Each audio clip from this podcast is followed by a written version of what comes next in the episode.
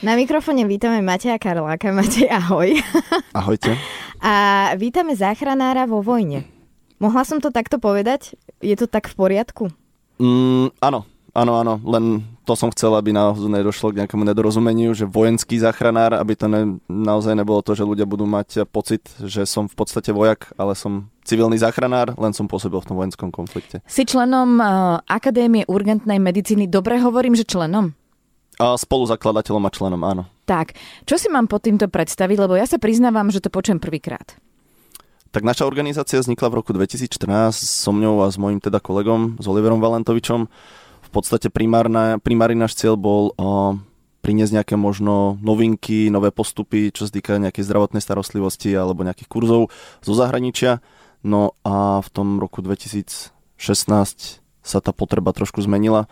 Ten môj kolega sa dostal do Iraku cez iný humanitárny projekt, kde počas svojho voľna školil pravopresadzujúce zložky v Kurdistane, čo je čas Iraku.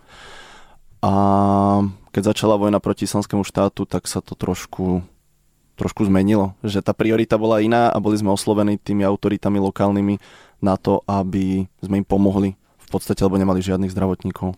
Takže Hovoril si kurzy, hovoril si školenia. To znamená, že vy školíte ľudí, ktorí majú nejaké vzdelanie zdravotnícke, alebo ktokoľvek môže prísť? Áno, naše kurzy sú v podstate otvorené či už pre zdravotnícky alebo nezdravotnícky personál. Naozaj ľudia, ktorí sa chcú naučiť alebo niečo viac ako v autoškole, tak sú vítaní všetci u nás a aj napríklad zdravotníci, ktoré možno si chcú precvičiť nejaké nové zručnosti alebo niečo nové sa dozvedieť. Takže sú to zdravotnícke kurzy. Tak. Spomínal si aj trendy. Trendy v zdravotníckom kurze. Mne to znie tak veľmi vtip, akože nie je to vtipná téma, ale aký e, je trend? Povedz lebo, mi prosím ťa v tomto zákone. Chápem, kam mieríš, lebo dávať pomoc, e, teda prvú pomoc teoreticky ovládame a neviem si predstaviť, že sa tam zmenil nejaký trend. No, samozrejme nie v obliekaní, ale napríklad sú rôzne guideliny a postupy, ktoré sa každý rok menia na základe dát, ktoré sa zberajú v tej danej problematike. Čiže to napríklad e, resuscitácia, kedy si to bolo, že 15 ku 2, teraz je to 30 ku 2 a naozaj zistilo sa v posledných nejakých rokoch, že stačí aj napríklad pri tej resuscitácii spraviť správne záklon hlavy a iba mačkať hrudník, teda stláčať e, hrudník, lebo tým pádom, že stláčam hrudník, tak e, stláčam hrudnú kosť a za ňou sú plúca a tam je srdce, takže ten človek v podstate dýcha takže tam je nejakých 120 e, stlačení za minútu, takže toto je napríklad ako príklad jeden z nich. Aby sme to vysvetlili, 15 ku 2 a 30 ku 2, to znamená 30 krát stlačíš hrudník, dvakrát vdýchneš. Áno, presne tak. Tak, dobre, ale... aby to nebolo rozlíšenie nejaké, vieš. Hej, hey, nie, nie, nie, nie. nie. A, ale zase môžeme si povedať, je koronová doba, tak asi nikto by nechcel do nikoho dýchať z úst do úst. Vieš čo, mne už takýto kontakt aj chýba. tak ti poviem. To sme inde teraz. to, tak som to nemyslela, Lenka, bože. Dobre, no. ja by som no, 30 sa... ku to je celkom... To je dosť, áno. Mm-hmm, tak máme mm-hmm. figuríny, vieš, tak... Ja by som mm-hmm. sa vrátila do toho Iraku. Teda nevrátila, ale uh, rozprával sa o tom Iraku, o tom mm-hmm. vám kolegovi. Uh, bol si tam teda aj ty? Áno. Dobre. A vieš mi opísať, je to taká zvláštna otázka, ja viem, ale ako vyzerá bežný deň uh, záchranára vo vojne? Ktorý ti možno utkvel v pamäti nejaký konkrétny zážitok, ale možno konkrétny deň, že, že si ho pamätáš uh, pre niečo? Tak určite tých zážitkov je tam strašne veľa, ale naozaj, ako aby som išiel postupne, tak v podstate, ako vyzerá ten bežný deň. No tak ten bežný deň pre nás, tým, že v podstate sme boli tam uh, aj pre mňa, aj pre toho kolegu to bola úplne nová, nová nejaká skúsenosť, nová vec. A naozaj by si ľudia nepredstavovali, že sme tam došli v červených uniformách s veľkými krížami, s veľkým supportom, či už finančným alebo materiálnym. A bol tam nejaký veľký poprask, takže naozaj sme na začiatku boli iba dvaja a potom sme mali dvoch dobrovoľníkov z Ameriky a snažili sme sa, snažili sme sa v podstate tým ľudí, ľuďom pomôcť ako sa dá. V tej dobe sme nemali žiadnu podporu, takže vlastne z kurzov, ktoré sme robili na Slovensku, tak sme si kupovali materiál a letenky a všetko ostatné, aby sme potom mohli ísť e, do toho Iraku a mali nejaké, nejaké ďalšie, ďalšie veci ako vybavenie a tak ďalej. Takže ani tá balistická ochrana, ktorá bola, či už to boli prilby alebo vesty, tak to sme si všetko vlastne zabezpečovali z vlastných zdrojov, takže je to také trošku náročnejšie.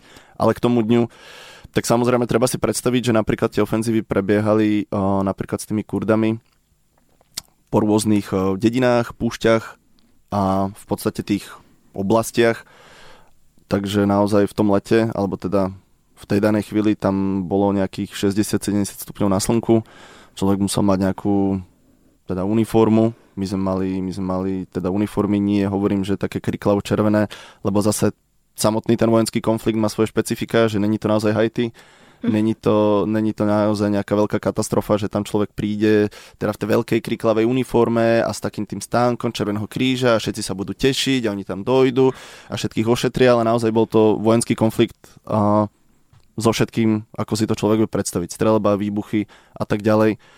Takže aj ten deň bol náročný. Veľakrát bol... Vlastne my sme nemali žiaden čas, že robíme od 7 do 7 ale v podstate aj keď sme boli s tými vojakmi a dobíjala sa nejaká, nejaká časť, nejaké územie, tak uh, v podstate my sme s nimi tam zostali spať. Že keď sa nejaká dedina oslobodzovala, tak uh, dedina, to si predstavme, um, ja neviem, 10, 20, 30 tisíc ľudí tam mohlo žiť v tej chvíli. Takže sme tam s nimi zostali a tí civilisti prichádzali, či už to boli naozaj utečenci z toho daného miesta, alebo, alebo teda tí, tí zranení uh, vojaci, alebo dokonca aj bojovníci islamského štátu, ktorí sa k nám dostali takže my sme vlastne ošetrovali všetkých do radu. Čiže vy ste nefungovali v nejakej vojenskej nemocnici, Nie. v nejakom stane. Vy ste proste boli priamo na mieste tu a teraz s tým človekom daným ste pracovali, ako ste vedeli a všetku tú výbavu ste si nosili so sebou. Výbavu, no nejaké tie asi základné zdravotnícke veci, alebo teda čo ste mohli. Áno, áno, aby to zase nebolo naozaj, um, že si ľudia predstavia meš, alebo niečo podobné. No, no ja to mám v hlave tiež. Aj mne to prvé napadlo. Že... No tak my sme boli asi tak o niekoľko kilometrov pred tým mešom ešte. Okay. Oh, a, ale neviem si predstaviť tú vašu výbavu, veď všetko je teraz na elektriku. A tak ako chápem, že sú asi aj nejaké záložné zdroje, ale mm. ťaha to so sebou. No samozrejme, keď sa bavíme o tých základných veciach, takže my sme tam nejakú veľkú chirurgiu ani nerobili, že čo sa týka nejakých uh, operácií alebo niečo podobné, lebo nikto z nás nebol, nie a nie, nebol lekár v tej chvíli. Takže sme záchranári, robili sme základné život zachraňujúce úkony, či už to bola nejaká zastava masívneho krvácania, ošetrenia teda nejakých priestrelov, hrudníka, aby tí ľudia v podstate prežili tú cestu napríklad do takého toho mešu, lebo si to treba naozaj uvedomiť, že v tých bojoch tak tá infraštruktúra je zničená v celej tej krajine. A naozaj nefunguje to tak, ako napríklad u nás, že zavolám si tú sanitku a už po 10 minútach som nervózny, lebo jednoducho neprišla, alebo teda môže prísť ďaleka ale naozaj tie odsuny trvali niekoľko hodín. A nehať niekoho krvácať e, niekoľko hodín je rovnako ako keby niekoľko hodín niekto nedýchal. Takže naozaj sme robili život zachraňujúce úkony, čo bola zastava masívneho krvácania, spriechodnenie dýchacích ciest, nejaké ošetrenie strelných poranení hrudníka a tak ďalej. A naozaj sme sa snažili tých ľudí stabilizovať na to, aby prežili tú niekoľko hodinovú cestu napríklad do takého toho, toho mešu. A čo psychohygiena? Lebo keby sa mám na toto každý deň pozerať, keby tým mám každý deň žiť, lebo vy ste žili vlastne aj v strachu a v strese, ako sa, ako vypnúť hlavu trošku a naštartovať sa na to, aby si mohol fungovať ďalej? To je asi podľa mňa každý sa s tým vyrovná podľa svojho. Mm, tým, že v podstate už predtým som pracoval nejaký ten piatok na záchrannej zdravotnej službe tu v Bratislave s tým mojim kolegom, takže už sme mali aj nejaké tie skúsenosti, či už to bol väčší stres, či už to boli naozaj nejakí, nejakí mŕtvi ľudia alebo niečo podobné, že dalo sa s tým nejako bojovať, ale každý sa s tým asi po svojom nejako vyrovná, ale hlavne mm, sa nemôže nehať zlomiť celou tú situáciou, lebo naozaj uh, je to veľký, veľké psychické vypetie, ale treba si uvedomiť, že ja som tam pre tých ľudí, keď naozaj ja sa, dajme tomu, zrútim a naozaj boli dni, že sme mali, ja neviem, 10 mŕtvych detí za deň, že som iba otváral vrecia a nedokázali sme, nedokázali sme jednoducho tým ľuďom pomôcť naozaj pri tom kvante tých, tých zranených v tom počte, tak jednoducho nič sa nedalo. Nič sa nedalo robiť, lebo naozaj ten človek v tej chvíli pracuje ako, ako stroj, Mm-hmm. Ako naozaj vo fabrike, že je to v podstate ako keby, keď to tak hnusne poviem, ako kus za kus toho mm-hmm. človeka, že niekto príde, ošetrí sa, ide ďalší a zase ďalší a zase ďalší. Niekto jednoducho, žiaľ Bohu, zomrie, je to konflikt ide na bok, miesto neho ide na tie nositka ďalší človek. Ktorému môžeš pomôcť. Ktorému môžem pomôcť a presne preto jednoducho sme si povedali, že nemôžeme sa tu zrútiť. Čiže to sú desiatky a možno až stovky denne? No v podstate, keď uh, sme už začali s VHO a UN spolupracovať, tak eh, podľa nejakých počtov, tak na konci tá naša organizácia, nehovorím, že iba ja s tým môjim kolegom, ale v podstate mali sme už potom aj dobrovoľníkov z celého sveta.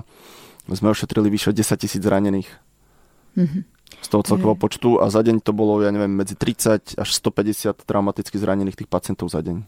Akože ja si neviem predstaviť, ja mám problém uh, sama seba ošetriť, keď sa popálim na žehličke alebo sa porežem. Uh-huh. Neviem si predstaviť, že by som bola zodpovedná za ďalšie životy. Možno mňa aj tak trošku zaujíma tá tvoja motivácia vôbec toto robiť. Mohol si byť záchranárom v Bratislave a jazdiť záchrankou a zachraňovať bolestivé zuby, alebo podobne, ako si tu spomínal, rôzne, rôzne také prípady. Uh-huh.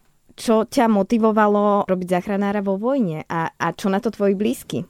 asi, asi by som to prirovnal, tie moje pocity asi, aké sú teraz kvôli tej Ukrajine. Naozaj, že človek má tú schopnosť, má tú vedomosť a máte zručnosti a jednoducho ja by som nedokázal asi sám so sebou žiť, že pozerať sa niekde v kľude z tepla s plným brúškom, naozaj CNN alebo BBC alebo akékoľvek jednoducho média, a hovoriť si iba, že je to strašné, vidieť tam to utrpenie tých ľudí a naozaj nič preto nespraviť. To zase naozaj naozaj ne, nevedel by som so sebou fungovať. Takisto, takisto a to bola asi tá hlavná motivácia. Jednoducho naozaj robiť prácu, čo má zmysel, lebo tá vojenská medicína, no Keby sme tam neboli, naozaj pri tých ocenoch, odsunoch dlhých, tí ľudia by zomierali. Takže naozaj to malo väčší zmysel v tej danej chvíli, ako tá moja práca, dajme tomu, na záchrannej zdravotnej službe tu v Bratislave a cítil som, že musím niečo spraviť. A tým, že som zdravotník, tak som sa snažil pomôcť v tomto, v tomto odbore. A samozrejme, rodina nebola úplne nadšená, ale asi si myslím, že potom už... Uh, aby ste to pochopili, my sme tam chodili naozaj, že mesiac sme boli teda v Iraku, a mesiac na Slovensku. A to bolo niekoľko tých rotácií, ako strašne veľa. A asi už potom pochopili, určite mali veľký strach, ale už pochopili asi po tých prvých dvoch, troch, že keď som neumrel a vrátil som sa, tak asi niečo robíme správne. A určite sa báli, ale asi nič iným neostávalo, iba to pochopiť. To znamená, že tvoje najbližšie kroky teraz budú smerovať na Ukrajinu? Veľmi radi by sme opäť išli pomôcť tam, kde to treba. Takže budem veľmi rád, ak sa nám to podarí, ak sa nám podarí vyzberať dosť finančných nejakých zdrojov, prostriedkov. Zase tie skúsenosti sú a treba si uvedomiť, že je to opäť vojenský konflikt a rovnaké pocity, aké som požív- prežíval keď bola tá vojna proti islamskému štátu, tak v podstate si stačí pozrieť hociaké správy a to je to isté. To je to isté o to horšie je, že sú to v podstate naši, naši susedia a deje sa to iba niekoľko hodín autom od, eh, dajme tomu, hlavného mesta. Neviem, či sme to vysvetlili, ale ty spomínaš tie finančné prostriedky, aby sme možno povedali, že na čo ich potrebujete, že čo tým, čo tým myslíš? Treba kúpiť nejaký zdravotnícky materiál, to sa nedostáva automaticky, alebo ja neviem, jak to funguje u nás na Slovensku. Jasné, no tým, že sme vlastne... Všetko ti dajú a vyzbroja ťa, odvezú. No veď práve. No, to asi nie. Nie, nie, nie, nie tak v podstate tým, že sme mimo, mimovládna organizácia, tak sme odkazaní, či už sú to naozaj nejakí, nejakí súkromní darci alebo nejaké veľké organizácie, ktoré nás dokážu podporiť materiálne alebo teda finančne, alebo teda um, spomínalo sa, že by sa mali uvoľniť nejaké finančné zdroje z vlády. Predpokladám, že to bude v rámci, alebo teda prebiehať v najbližších dňoch, týždňoch, ťažko povedať s tým, že asi bude treba napísať nejaký projekt a tak ďalej, aby sme sa o to mohli zaujímať, len tam môže byť ten problém, že to všetko bude strašne zdlhavé. A ten zdravotnícky materiál, ktorý je zase špecifický pre ten s, daný konflikt, naozaj ako sú to škrtidlá, tlakové väzy, nejaké hrudné krytie, dekompresné ihly, keď je naozaj nejaký problém uh, s, s poranením hrudníka, že tam je tenzný pneumotorax a tak ďalej. Naozaj tie pomôcky je treba teraz. Hej? Že naozaj, ak by sa tá pomoc, dajme tomu, oddialovala, tak možno teoreticky, príklad, za dva mesiace tí ľudia nebudú potrebovať, dajme tomu, škrtidlá, lebo už sa nebude bojovať, nebude sa bombardovať, nebudú masívne krvácať, ale možno bude mať väčší význam, ak uh, tam budú, ja neviem, obvodní lekári, strava, nejaké psychoporadenstvo, možno nejaká mm, iná pomoc v rámci uh, upratovania alebo znovu stávania infraštruktúr, ale v tejto danej chvíli si myslím, že preváha alebo je na tej strane toho zdravotníctva. Lebo ja si úprimne nemyslím, že Ukrajinci majú o tak inak, alebo teda ako by som to povedal, že nemajú iné to zdravotníctvo ako my. Naozaj, uh, myslím si, že sú to väčšie mesta, ale tá štruktúra funguje rovnako, takže tí ľudia musia byť neskutočne vyčerpaní, či už personál, alebo jednoducho aj tie materiálne zdroje. Uh, Matej, ak sa nechceme spoliehať teda na vládu a spomínal si, že môže pomôcť ktokoľvek finančne, či organizácie, či jednotlivci. Ak vám chcem prispieť ja, chcem prispieť vašej akadémii, ako to môžem urobiť, kde to môžem urobiť, nájdem to na stránke, alebo povedz mi, prosím ťa. Áno, uh, máme spustenú zbierku na našej webovej stránke uh, Academy of Emergency Medicine, Takže tam ľudia si môžu, môžu v podstate otvoriť e, link, e, zistia vlastne, čo by sme my chceli týmto zámerom všetko splniť. Je tam e, možnosť PayPalu, takže vedia nám prispäť ľubovoľnou sumou, akú, akú budú chcieť. A samozrejme aj na našej facebookovej stránke máme spustený teda projekt Good Neighbor, kde teda ľudia môžu prispieť, alebo či už finančne, alebo v kľude ten materiál, ktorý je tam aj napísaný naozaj, aby to nebolo o tom, že potrebujeme škrtidla, aby sme dokázali zastaviť to masívne krvácanie a niekto donese vatové tampóny. Mm-hmm. Že musí to byť naozaj tá pomoc cieľená, aby nebola väčšia práca s tým, to všetko v podstate triediť ako, ako už to rovno, rovno mať cieľene, takže sú tam vypísané veci a či už sa nám podarí dostatočné finančné zdroje vyzbierať na to, aby sme v podstate dokázali vycestovať na tú krajinu. Mám pocit, že v tejto chvíli nie je tam žiadna humanitárna organizácia priamo zo Slovenska. Možno sa milím, ale zatiaľ som to z nejakých eh, dostupných zdrojov mm, nezískal, túto, túto informáciu.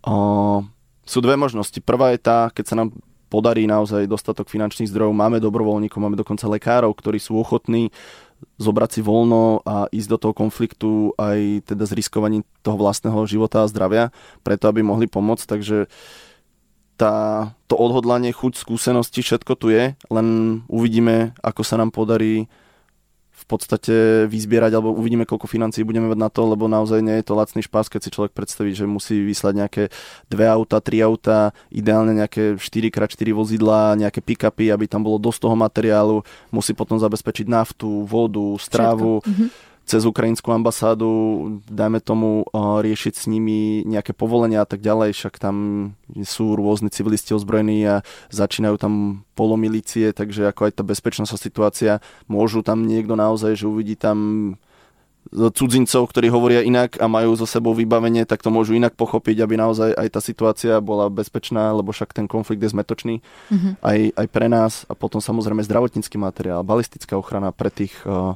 daných ľudí, lebo naozaj ne, ne, nemáme teraz e, príklad 12 e, neprestrelných vest, keby sme chceli vy, vyškoliť, alebo teda vyslať 12 člený tým, že nie, nejaké vybavenie máme samozrejme, ale nie v takom množstve, lebo hovorím, s týmto A nie úplne také takto... dostatočné asi, ako by ste chceli a potrebovali. Určite, hlavne. určite, mm. určite. A ak sa nám nepodarí naozaj vyzbierať, to je druhá varianta, dosť tých prostriedkov, tak ako sme už e, predtým podporili ukrajinskú ambasádu materiálom tým cieľeným, ako som spomínal, škrtidla, hemostatické prostriedky a tak ďalej, tak z tých vyzbieraných peňazí nakúpime, čo sa bude dať a odozdáme im to, aby si to oni dokázali distribuovať ďalej. Ďakujeme, že si prišiel, ďakujeme ti, vám za to, čo robíte. Držíme vám veľmi palce a dúfam, že na budúce sa stretneme možno, alebo teda dúfam pri príjemnejšej príležitosti. Ďakujem za pozvanie.